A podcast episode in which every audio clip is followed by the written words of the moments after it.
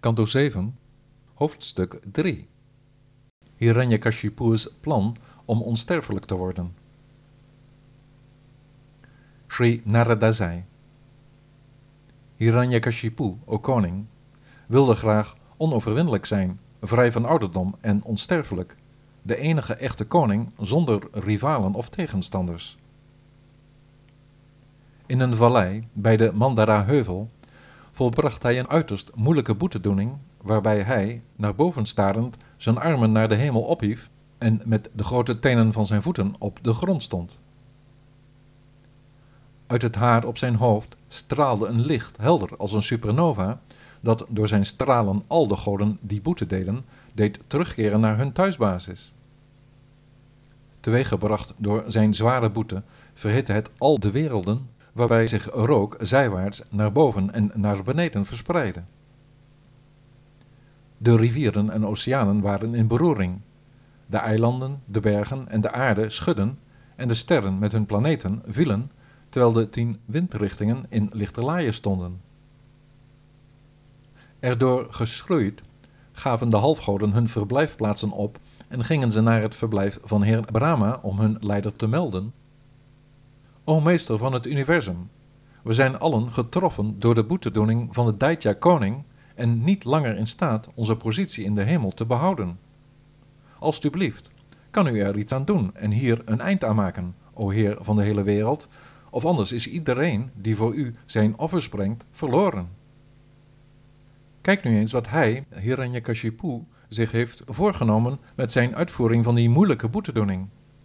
U weet er natuurlijk al van, maar niettemin willen we het graag aan u voorleggen. Hij overweegt dit. Heer Brahma, die middels zijn verzaking verzonken in de yoga, de bewegende en niet bewegende wezens schiep, heeft zijn troon in al de werelden hoog en laag. Verzonken in de yoga, dankzij een zelfs nog zwaardere boetedoening dan de zijne, zal ik, vanuit het eeuwige van de tijd en de ziel, datzelfde voor mezelf bereiken. Met mijn kracht zal ik deze wereld op zijn kop zetten en alles wat niet klopt anders aanpakken dan voorheen. Wat voor nut hebben alle andere praktijken? De tijd vaagt na één dag van de schepping al die werelden van Vishnu toch weer weg. We ontdekten dat hij, vanuit zijn buitensporige boete, dit van zins is. Kan u alstublieft, naar uw inzicht, de juiste maatregelen nemen, o meester van de drie werelden, het hoort bij uw positie als de allerhoogste meester van het universum om te ijveren voor het welzijn, het geluk, de wilde en de overwinning van de tweemaal geborenen en de koeien. Na al dus op de hoogte gesteld te zijn door de goddelijken, begaf de machtigste persoon, hij die zijn geboorte nam op de lotus, o koning, zich vergezeld door Brigu, Daksha en anderen, naar de plaats waar de heer van de Daitya's zijn boete deed overdekt door een mierenheuvel, gras en bamboe, en met zijn vet, huid, vlees en bloed weggevreten door de mieren, kon hij niet worden opgemerkt. Maar hij, die de zwaan bereed, lachte vol verwondering toen hij zag hoe hij, als een zon verhuld door wolken, al de werelden verhitte met zijn boetedoening. Heer Brahma zei, Alsjeblieft, kom tevoorschijn, toon uzelf, o zoon van Kashyapa. Al het goede zij u toegewenst, die zo volmaakt bent in uw boete. Ik, de toekenner van gunsten, ben gekomen. Laat uw keuze mijn zegen voor u zijn. Ik heb persoonlijk gezien hoe groot uw uithoudingsvermogen is en hoe wonderlijk het is dat iemand wiens lichaam is weggevreten door de wormen en de mieren, erin weet te slagen zijn levensadem bij zijn gebeente te houden. Nog nooit heeft een wijze zoiets gedaan, nog zal enig ander na u dat presteren. Wie kan u meer dan honderd hemelse jaren zijn levensadem in stand houden zonder maar een druppel water te drinken? O zoon van Diti, door uw besluit deze boete te doen, die zelfs voor de grootste heiligen zeer moeilijk te volbrengen is, hebt u mij voor uzelf gewonnen. Daarom zal ik al uw wensen in vervulling doen gaan, o beste van Dasora's.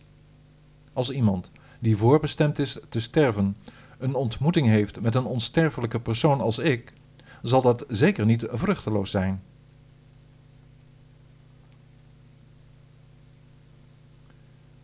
Sri Narada zei. Dat gezegd hebbende, sprenkelde de oorspronkelijke godheid en het eerste levende wezen van het universum goddelijk, alvermogend water uit zijn kamandalu over het lichaam dat door de mieren was opgegeten. Daarmee werd het volle vermogen van zijn geest, zinnen en kracht hersteld. Als vuur dat tevoorschijn springt uit brandhout, kwam hij vanuit zijn mierenheuvel begroeid met bamboestaken tevoorschijn met een volledig toegerust jong lichaam, zo sterk als een bliksemstraal, dat een luister had van gesmolten goud. Toen hij de god recht voor zich zag in de hemel op de zwaan die hem droeg, bracht hij, zeer verheugd over die ontmoeting, hem met zijn hoofd op de grond zijn eerbetuigingen. Nadat hij weer overeind kwam en met eigen ogen de Almachtige zag, begon hij, overweldigd door vreugde, met tranen in zijn ogen en zijn haren overeind, met gevouwen handen en een haperende stem, nederig te bidden. Sri Hiranyakashipu zei, aan het einde van een dag van zijn schepping, als hij, Heer Brahma, onder de invloed van de tijd gehuld is in de hechte duisternis van de onwetendheid, manifesteert deze kosmische schepping zich opnieuw bij het licht van de stralen van zijn lichaam. Deze wereld, toegerust met de drie basiskwaliteiten rajas, sattva en tamas, hartstocht, goedheid en onwetendheid, wordt door hem geschapen, gehandhaafd en vernietigd. Die bovenzinnelijke en allerhoogste Heer breng ik mijn respectvolle eerbetuigingen. Het oorspronkelijke levende wezen, het zaadbeginsel van de schepping, de kennis en de wijsheid, hem, de godheid, van de levenskracht, de zinnen, de geest en de intelligentie die vanuit zijn hartstocht deze schepping tot stand bracht, bied ik mijn respectvolle eerbetoon. Met de levenskracht te werk gaand, vormt u de feitelijke beheersing van de bewegende en niet bewegende schepselen. U bent de oorsprong van alle activiteiten en bent de bepalende geest en bron van inzicht voor alle levende wezens. U bent de grote heer van de zintuigen van waarnemen en handelen, de controle over de materiële elementen, hun kwaliteiten en de geest daaromtrent. Middels uw lichaam in de vorm van de drie Veda's propageert u de zeven soorten van plechtigheden van de vier soorten van priesters en de kennis die ervoor nodig is. U bent die ene ziel zonder een begin en een einde van alle vormen van leven, de allerhoogste inspirator en het ware zelf van binnen. Nergens door beïnvloed, bent u de verpersoonlijking van de immer waakzame tijd, die met ieder van zijn segmenten in de vorm van dagen, uren, minuten en zo meer, de levensduur bekort van alle wezens. U bent het levensbeginsel van deze materiële wereld, het grote zelf en de allerhoogste heerser die nimmer geboren werd. Er is niets wat onafhankelijk van u bestaat, of het nu hoger ontwikkeld is of slechts lager, zich rondbeweegt of niet. De Vedische kennis in al haar geledingen vormt de verscheidenheid van uw lichaam. U bent dat ene gouden levensbeginsel genaamd Hiranyagarbha, die, verheven boven de drie basiskwaliteiten van het universum, groter bent dan de grootste. O Almachtige, u als de ene ziel en oudste persoon, onzichtbaar in uw hemelverblijf, manifesteert de uiterlijkheid van deze kosmische schepping, waarmee u de zinnen, levensadem, geest en kwaliteiten geniet, waarmee u ons hebt uitgerust.